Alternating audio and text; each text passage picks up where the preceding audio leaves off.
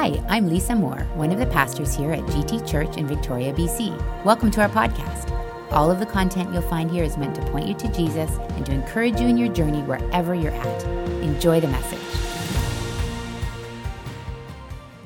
Great to have you here. If you're back maybe for the second time, maybe you just joined us last week for Easter, I just want to say welcome to you. Really glad you've come back and you're joining us again. Just trust and believe that today is going to be a blessing for you. We are, like Pastor Steph said, starting a new series today called Heroes. And this series is designed for us to just look at some of kind of the ancient heroes we read about so much in our Bible. If you were to go to Hebrews 11 right now, you would read a great chapter on faith, known as kind of the Hall of Faith, where the writer really takes all these different people who just lived a life of radical obedience and devotion to God. And I think coming out of Easter, and just even as we read our Bible, every week we open this book and we look at the scriptures, and it looks different to all of us, and we take different contexts. Sometimes it's Old Testament, sometimes it's New Testament, sometimes it's the Gospels, it's a parable, but sometimes we don't really unpack the writer himself or herself, or whoever it may be. And so we're going to look at just 3 men, 3 women who were just leaders, courageous in faith, but not necessarily because they set out to be. And I think that's what I find so compelling about the writers and the disciples themselves. The Book of Acts says that they were just ordinary, unschooled men. They didn't set out to become these, generational faith. They didn't go for the spectacle of it. That's not the approach that was taken. There was just an obedience to God, an obedience to a call. And so again, these are real people who walked a road not even so different than us. If you look at some of their stories, they faced hardship, exile, comparison. They came up against ethical dilemmas, political challenges. Their marriages were being held in the balance. They were faced with demands from kings and queens, like even the requests of God. Yet they all found a way to live out a radical faith that changed the world. I look at these people who have statues of them that we go and visit on cruises and things, and I wonder if they really tried to live their life in a way of thinking, I hope someday someone reads this. I hope they do a marble statue of me somewhere one day. And I don't see that. I see people and who you can't read the story of Rahab and not just feel truly inspired. You can't look at someone like Stephen, who shows up kind of in the early chapters of Acts and say, wow, what a man of God.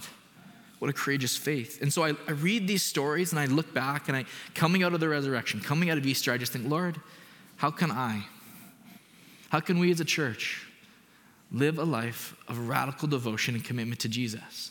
And it's going to look differently for all of us. And so I don't know, for the next 6 weeks, we as preachers and different people are going to be able to speak into it. We're just going to try our best to unpack the incredible faith, the incredible courageous faith of some of the Bible's biggest heroes. Just some of their defining moments, specific themes of their writings. 1 or 2 pieces. I understand, and I hope you can understand too, we can't unpack it all. We're just that first scoop of ice. That's all we're doing. We're just getting the top layer here of these different people. And so with that in mind, we're going to jump into it. When I say hero, I wonder what comes to your mind. Maybe it's a person, maybe it's a figure. Honestly, take out your phone right now. If you're taking notes, write down 3 heroes. Could be biblical, could be people in your life, could be, and I did this exercise this week. I was just writing down names of heroes. I was like, what really comes to mind when I say the word hero, when we do a whole series titled Heroes? My first thought was Joshua. We did a series in November about Joshua, and I'm still just kind of reveling in his story. I think of my wonderful grandma, who is just a woman of faith. Her name was Rita. She's home with the Lord now, but I miss her, and I'm so in awe of how she just lived a obedient, quiet, beautiful life, lived with a legacy of faith. I think of some more people you can read about, like Dietrich Bonhoeffer, who was a spy, who was a martyr, was a church planter during World War II. I think of Eugene Peterson, who we know is a commentator for the word The Message, but really was just a humble pastor who just wanted to live obediently. I think of Batman. It's true, I do. I don't care what you say, he's the best. Grade 12, I had one essay to write worth 50% of my mark. It was Batman versus Spider-Man. That was the title. I wrote it. Batman wins, obviously, because he's the best. I'll debate you after. We can have a conversation about it. But I just, I think of, my son is so into superheroes right now. He's into Spider-Man. Breaks my heart. But, I love him. And we had his birthday was yesterday, and he has 9 little Spider-Mans, and I had to hide them all over the house. And he there's something about the superhero, right? Of course, we see that with Marvel and all the things. I think of anyone who knows how to barbecue chicken properly. You're a real hero, honestly. I really mean that. I know not all heroes wear capes, but a lot of them wear aprons. Can I get an amen? You know what I'm saying? Seriously, I'll never forget the day when I was over at my in-laws' house, and my father-in-law Preston, who I love dearly, I love him, and he does many things well, but barbecuing is well, let's just say he's passed the baton to me. But here's the beautiful thing, humble man. I'll never forget the day I made my father-in-law a steak, and I cooked it perfectly. And he looked over at me, no words, just that's it. That's it. That's all he did. And I knew I'm a hero. If you can cook your father-in-law steak and he not smile at you, but just give you a wink, again to you, I say, well done. It's, and I'm obviously being facetious, but the barbecue is a real hard thing. And those who can do it, good for you. But I'm kidding a little bit, sort of, but you really see my point. We hold people in a high view. I hold my father-in-law to a very high view. I hold my wife. I see her and what she does on a daily basis and for our life and for our family. I look at my parents and my brother. I look at people even really just close to me, and I think, man, these are I really see them as higher than just a brother or a friend or a parent or an in-law. I see them as heroes, heroes of faith, heroes of people who I look up to. And I really am compelled to say that I don't think the greatest heroes aim to become one. The greatest heroes they're not their goal is not to become a hero. It's not they want to be known for this thing. They really just emulate something so powerful and beautiful in their life that you look at it and you're I just want a piece of that. If I could just get some of that. And I really mean that. That's what I love. That's what I'm drawn to and inspires me, that heroes don't fight for the fame. The greatest heroes never aim to become one. They just make incredible impact in our lives. And so they faithfully live and walk in obedience. They care for others. They leave a legacy of faith and belief in their wake, and especially in our Christian faith. And so today we want to look at James. So if you have your Bible, you can go. There's a blue one in front of you. I think it's page 977 or so that we'll be on. And this is a guy who didn't set out to be powerful. This is not James. He's not one of the original disciples of Jesus. That's James, the son of Alphaeus, and James, who's brother of John, sons of Zebedee. Those are two different guys. This is James, the half-brother of Jesus. Known to us, at least in the Bible, as James the Just, which is really powerful, or James, just the brother of our Lord. He wrote the kind of epistle that we see at the very kind of end of your Bible, getting close to the end of your Bible. And here's just some context for you about this man of faith. The writer of James, we know at least, he really was the half-brother of Jesus. He wasn't necessarily a disciple at the time, and yet if you read John 7, the Bible actually says that the brothers of Jesus kind of send him on his way because they didn't really believe in him. Jesus' own half-brother did not believe in him until we read about in 1 Corinthians chapter 15:7, he becomes one of the earliest eyewitnesses of Jesus' resurrection. And because of that moment, seeing him on the cross and then seeing him raised up, again, with Easter just a week past, before us here, similar to James, seeing what happened, his life was dramatically changed. And from that moment on, he becomes not just a follower of Jesus, but a leader in the early church. He actually stays in Jerusalem as part of that group in Acts 1 that formed the upper room and pray as the Holy Spirit comes. From that moment forward, he stays in Jerusalem. The church grows. He's appointed by Peter, John. He becomes a bishop to the early church. His letter that you read, the 5 chapters in James, was written in Acts 8, 9, 10, 11, right in that moment. It's all happening in that space. It is probably the earliest New Testament document we have. And all of that is amazing because, again, he goes from not a believer to early church leader to spiritual father to forgiving martyr. History tells us, second century BC tells us that James was thrown off 3 or 4 floors up. And when he hit the ground, he didn't die. And history says that he, in that moment, began to get stoned by the people around him. But in that, he was shouting prayers of forgiveness for every rock that hit him. And sorry to be graphic for a moment for the kids in here, but the history tells us that that still didn't kill him.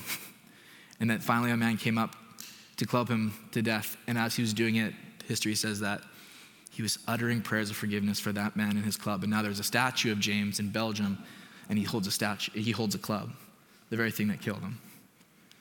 Not a believer, early church leader, spiritual father, martyr. I think it just goes to show you how powerful the resurrection is. Amen. That man, the resurrection power of Jesus truly changes anyone and everyone who will hear the gospel truth. And it radically changed his life, and it shaped him into becoming an early church leader. Like the Bible says that Peter was scared of James because of how moral and upright he was. This is a man after God. And he writes these words. Again, we're going to be in James 1. With all that being said, James 1, verse 19. You ready, church? My dear brothers and sisters. So he's talking to the church. Take note of this. Everyone should be quick to listen, slow to speak, and slow to become angry.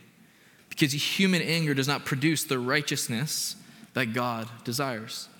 Therefore, get rid of all moral filth and the evil that is so prevalent, and humbly accept the word planted in you, which can save you. Just stop there for a moment. Quick to listen, slow to speak, slow to anger. How many marital fights would that have stopped this week, right? Right? Or even just friend, like it doesn't matter. Arguments with the boss, friend, whoever it is. Like this alone is such a powerful testament. And it really reads like a proverb. It reads like the wisdom literature. It's just saying, like, hold on a second. Everyone should be quick to listen, not quick to speak, not quick to jump in, not quick to get your word in, your thought. Well, I heard or I read. Well, that's not quite what happened. Let's replay those events. No. This reads like a proverb, and when I see it saying, slow down, humble yourself. Your words matter just as much as the other person's. Humility. In a disagreement, though, humility. Yeah, but they're totally wrong. I know for a fact, humility. Slow down, humble yourself, quick to listen, slow to speak. Friends, let's be honest, our first reaction to things aren't always our best reaction to things. It's the truth. Human anger, James writes, doesn't produce the righteousness that God desires.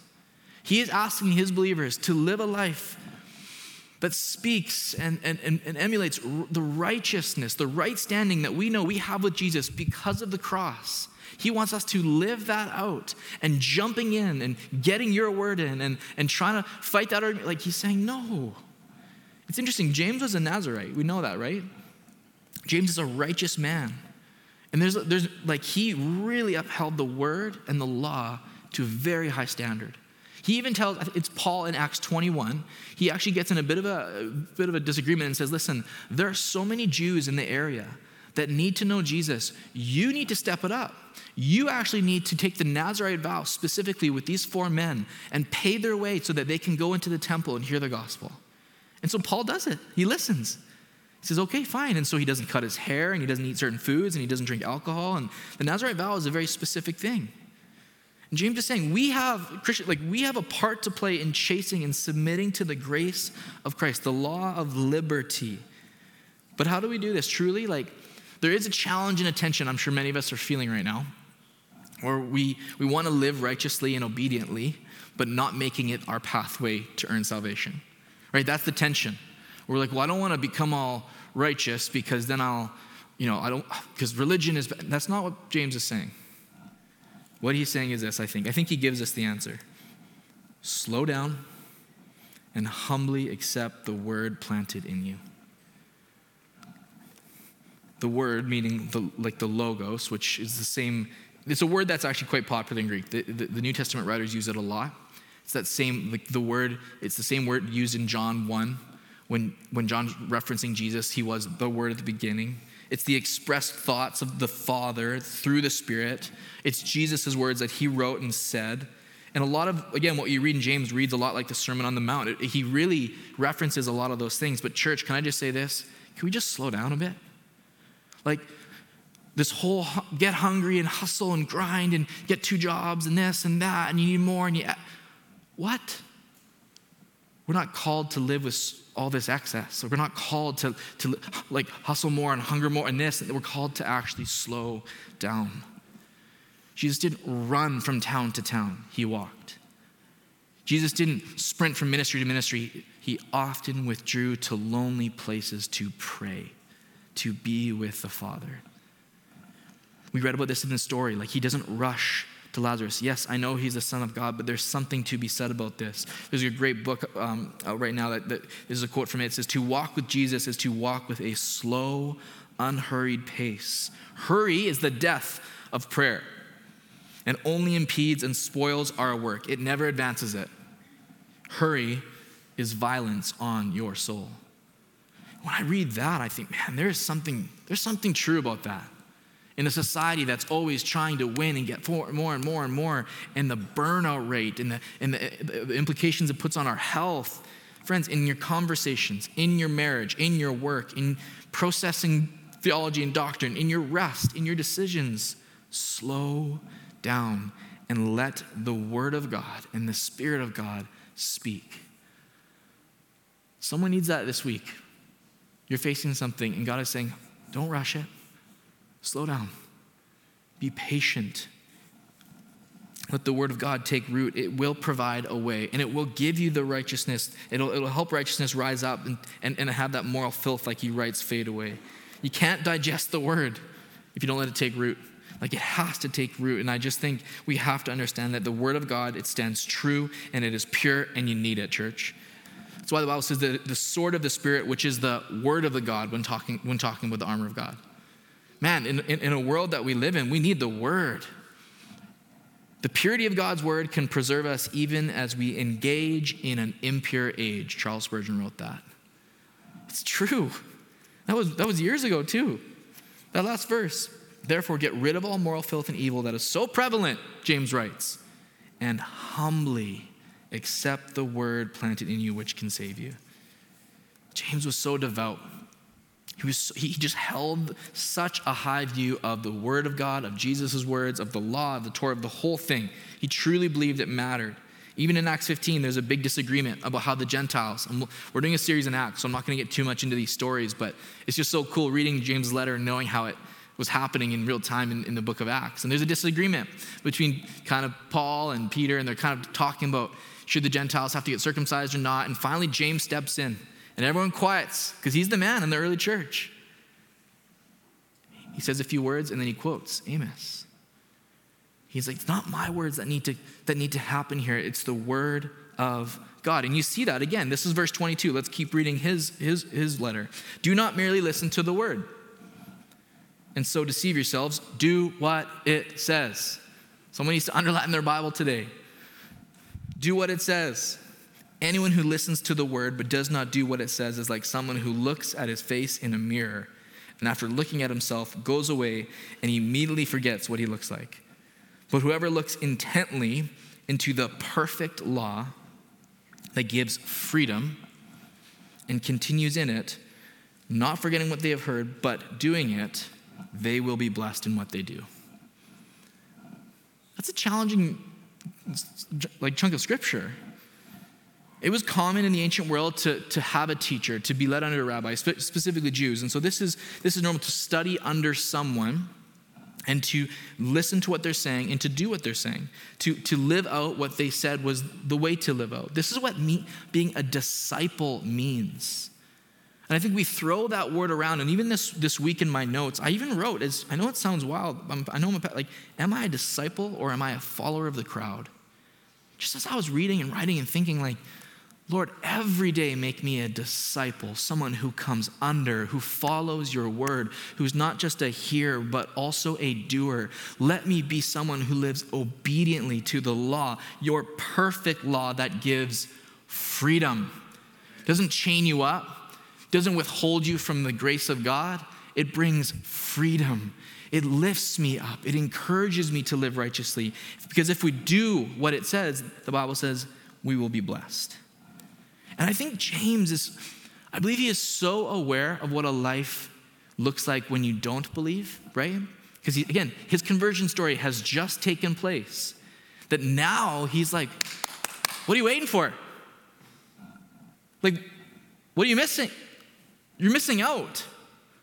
He's saying, like, how can you read this, see this, know this, and not do this? 1 + 1 is 2. Like, there's no nuance with this. For him, it's very black and white. I've seen the evidence. I have witnessed the resurrection. Therefore, there's implications to that on how I live, on how I love, on how I face the world, on how I work, on my business ethics, in my marriage, in my friendship, in my small group, in the way I serve. How can you forget? He rose, church. He lives, church. Therefore, I live. John 14, right? Like, that's what he's saying. This whole analogy of the mirror is interesting. Like, a mirror for us, they're so much better now. We look at a mirror for, like, either we're really close to it or we just do the quick. Okay, and then we walk away, right? Do you ever do that? I don't know why we do this, as if this now changes my ensemble, you know? I know some of you read that, you're like, I looked in the mirror this morning, I don't know my face, I couldn't tell you. Like, but back then, these mirrors, all had different reflections, so you had to look one spot to look closer, and it was challenging, so you're like, what really James is trying to say here is, like, with deep inspection. When you look in a mirror, you looked in it with, like, there was a purpose to look in a mirror. Back then. And so he's saying, like, with deep inspection, studying, examining every part. You're only doing that in a mirror today if you're looking for a gray hair. You know what I'm saying? I wish I'd take gray hair. I'd take any more hair, whatever it takes. Like, gray hair is better than no hair, okay? If you got some grays, it's not a bad thing. Live your life. I really wish. It's like deep, like, inspection moment here. It's not just quick, it's like with scrutiny, to look deep, to find, like. I was recently having a conversation with someone, and we were having coffee. This person's not a Christian, but they've been kind of attending once in a while, and they were asking me questions about our church and me and what I do, and it was so interesting. They were like, but are you like one of those Christians? I love the laugh. Are you one of Is Coastline one of those churches, though? You like one of them? I was like, I don't know what you mean. Like, one of those who loves Jesus. Yeah, I love Jesus, and I love my, what, like, no, and like, you know, those churches that's really intense about everything, and, like, you know, you have to, like, you do this, and you're always doing the things, and you hold certain values, and, like, you don't read the whole Bible and believe in all of those things, right? Like, Jesus didn't do, like, he didn't actually walk on water. You don't believe in Jonah and the whale. And I'm like, okay. And then I had some more conversation, and I asked what he did, and he's a teacher. And I was like, you're not one of those teachers, are you? Really did. And close enough that he knew I was being facetious, but honestly, the question stands. It's like, you don't, like, really help all your students, do you? You only grade half those papers and give B's to the rest. I know, because I was one of those guys that got B's, and I did not deserve them. You know what I'm saying? You're not one of those doctors, are you? That, like, listens and really tries, and you just prescribe and pass them on, right? You're not one of those, like, police officers that really obeys the law. You're not one of those dads that, or moms that gets down on one knee and really asks what's wrong and prays with your kids. You just give them a fruit roll-up and let them watch Blippi, right? Like, that's what. You're not one of those husbands or wives, right? That's fully committed and stays away from anything that would get in the way of your vow to your spouse. You're not one of them. See how silly that sounds? I'm being facetious. I'm trying to point out how silly that sounds. We are not called to listen and hear and not do. And I think I'm poking fun at the I don't know, the argument, if you will, but I think there's a fair point, because there are a lot of Christians who don't do, that we don't act, that we don't have it, like it says in Romans, for I am not ashamed of the gospel. We've felt like we've had to apologize or make amends for believing in something or stepping away from a circumstance or like, I know even sometimes for me, I've been at moments where I'm the pastor, so guess what? I'm going to pray. And I used to be like, it's okay, like, it's your house, you can do it. And now I'm like, I'll happily pray. Bow your hands, hold your, no, I'm just kidding.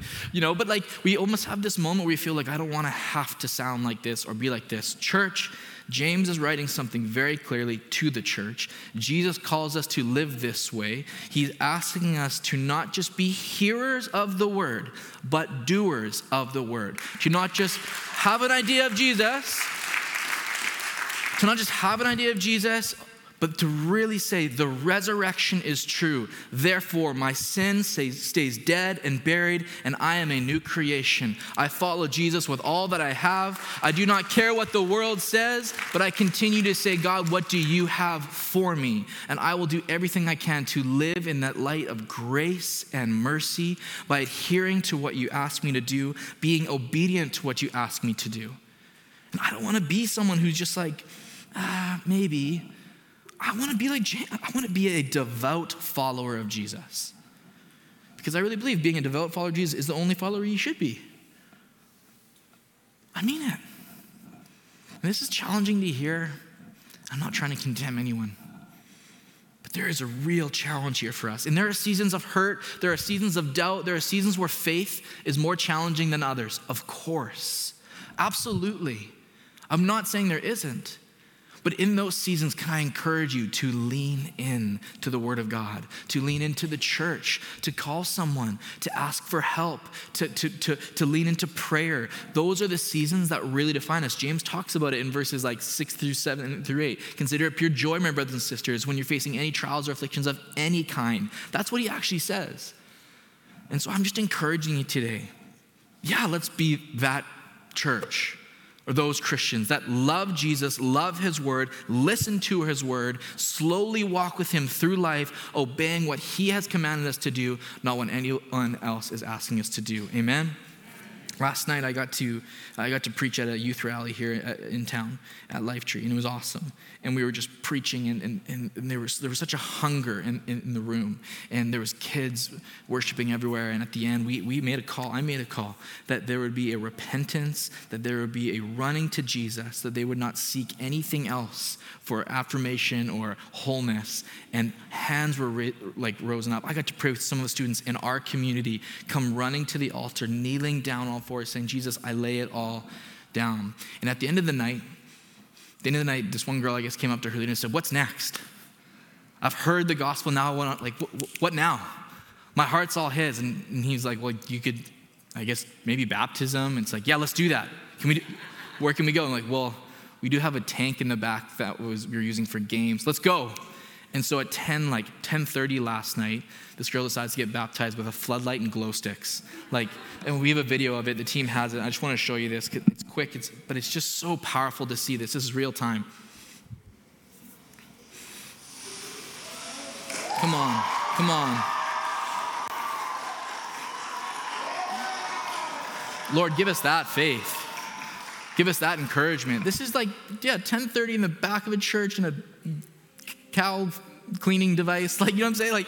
This is just glow sticks and a floodlight saying, what's next? Now what? What's my next step? I've heard the gospel. It's changed my life. Now I want to do. Now I want to go. Now I want to live. This is, again, man, I love that it's the young pushing the old and the old pushing the young. I love that we do it together. I love seeing this. This young girl just saying, what's next? I don't want to just be here. I want to be a doer. Final set of verses says this, for those who consider themselves religious, this is verse 26, and yet do not keep a tight rein on their tongues, deceive themselves, and their religion is worthless. Religion that God our Father accepts as pure and faultless is this, to look after orphans and widows in their distress and keep oneself from being polluted by the world. There's a lot there. It's challenging. Religion here is not used in a positive sense in the Greek. It is sometimes, but this word, theoskaya, is this kind of it's used in Acts 17, 25, 26, Colossians 2. It's used a lot, and it's this worship as expressed in ritual acts. Or another way of saying it, one commentator wrote, it's when you put your worship in God's mouth. Ultimately, what James is trying to say is he's saying you can see yourself as religious, but not be in right standing with Jesus. And he's putting, again, an emphasis on words. He's saying your words can say one thing, but your actions are showing another. You consider yourself religious, yet I hear the things you say. And really, again, he's just pointing out the double-sidedness here. He's saying, don't do one thing and say another, or say one thing and not do it. The back and forth. He's talking about integrity. He's talking about having a high value on what Christ has done in your life and having a high value on what that means to every person you encounter. And so he is using examples, and I would encourage you, can I bless you with this week? Let your week be filled with words that uplift your soul. I'm talking about words you say to yourself. Let your week be filled with words that speak life into your homes, into your marriages, into your workplaces, into your friendships. Let there be a heavenly language, a spiritual utterances, whatever it may be for you, that bless every single space and every single person you meet. Religion that is acceptable, he goes on to say, look after orphans and widows and keep oneself from being polluted by the world. It's kind of the second time he's mentioned that, the moral filth he referenced a few verses earlier. Don't be double-sided. Don't say one thing and do another. Don't come and consume and never let it impact the way you do business, the way you do life, the way you do marriage, the way you do with your friends, the way you live out, the way you go to school, the future in your life. Don't be a consumer, but actually engage and contribute. Don't say one thing, do another, but in every sphere of your life, stay true to God's word. Let your faith be seen, and God will mature you and grow you daily. There's a real need in front of you. Andy mentioned this recently too, how in the Galatians it says we should especially help those who are in the household of the faith. There might be a widower within 6 feet of you right now. You may know someone who you know is feeling really desperate and really struggling right now. Pray for them. Call them. Bless them with something. Give them something. You may know someone who's just going through loss. Reach out. Be the hands and feet. Don't just be hearers, be doers. You may know someone who needs your Christmas bonus a whole lot more than you do this year. Give. Find the person that is in need and bless and love them. Live a life that lives outward and obedient to God and His word. Otherwise, what else is the point, James is saying? What else is the point? And I know that sometimes we hear messages like this that feel very actiony. Go and do. But I want to remind you, and I think this letter serves as a reminder. I don't think the main theme or only theme, I should say, of James is action. Faith without deeds is worthless, dead, he says. I don't think that's the only theme. Because again, just to go and do is one thing. My question to our church is, what is God calling you exactly to do? Because we can all go and do things, but that doesn't mean that's the right thing. We can all go and act, but I want to know how Jesus is calling you to live and you to act. What does obedient action look like in your life? Not just action from the church. Because sometimes, honestly, there's a great book. It's called When Helping Hurts. Sometimes we think we're doing what's right, and it's not the right thing. So what is Jesus saying to your heart, to your family? What's the mandate he has called you to fulfill in your life, in your community? What is the very thing that he's saying, I've called you to do this thing? James was called to be a pastor of Jerusalem, and he never left. All the other apostles, they went to India and to Asia Minor and all these different places, but James was called to stay to the Jews in Jerusalem. And so he stayed put until he died. He did not leave because that was his mission, his obedience, his calling. And can I tell you something? This is not a burden-filled, awful life of obedience that's really hard. This is where joy comes. By living in the mission and the calling that God has put on your life, that's where the Zoe life, the life and life to the full, John 10:10, it actually comes from. That's when you feel like you're living and like actually doing and making a difference. When you're living and acting and responding to the gospel in the gifts he has given you, there's no better feeling, amen? It doesn't have to be a pulpit or a program or not-for-profit. It can be right in your business. It can be right in your homes. Maybe he has called you just to be the greatest, in this season, the greatest grandfather possible. You have grandkids who need your wisdom in life. They need you to take them out. They need you to sit with them. They need you to talk with them and pray with them. And they need, maybe that's all it is right now because of your season. Live it obediently. That is the call that he's called you to fight for. I could go all day. I don't want to. It's not what I'm trying to do. There's a devotion to Christ in who James is. There's a commitment to his word in what he writes. And there's a readiness, like a real readiness to love obediently. Like Pastor Steph said, he's mimicking Philippians 2:8, that Jesus, even though he had the appearance of a man, he lived and walked obediently to death, even death on a cross, a criminal's death. So there's one thing about heroes, and I'm closing with this, it's that they don't fight for status, they fight for a life of obedience. And I just want us to be that church. I want to be that church, amen? I want to be that Christian, whatever, they can put the bunny ears on me, I'll be that, I'll take it. Because that's a life worth living. That's a life that's exciting. That's a life that Jesus calls us to. That's a life with hope and peace and comfort and making a difference. So yeah, let's go. Let's be doers. But let's hold the word close. Let's hold Jesus close. Let's not be a spectator. And let's live obedient to Jesus. Can I pray over you? Lord, our eyes are closed and our heart is keenly listening to you. I pray right now, Lord, for the person who has felt they've just lost their way. They knew they had an idea of what you were calling them to do, how to live, even just in their season.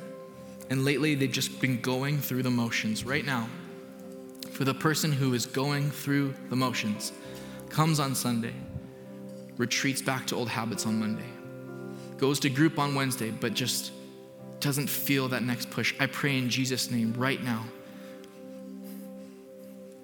that you would change the desires of their heart, that there'd be a radical jump to obedient life, that, Lord, we would be inspired like James, who was so perplexed and yet also pushed by the cross to go and live a life that never compromised. God, I pray for the marital couple in here that has just been compromising. They both know. For the single person in here who just continues to kind of waver and is living more like the culture and the world and feels almost like they're being discipled by the world. Jesus, they feel a great embrace right now to live and follow under you, Jesus.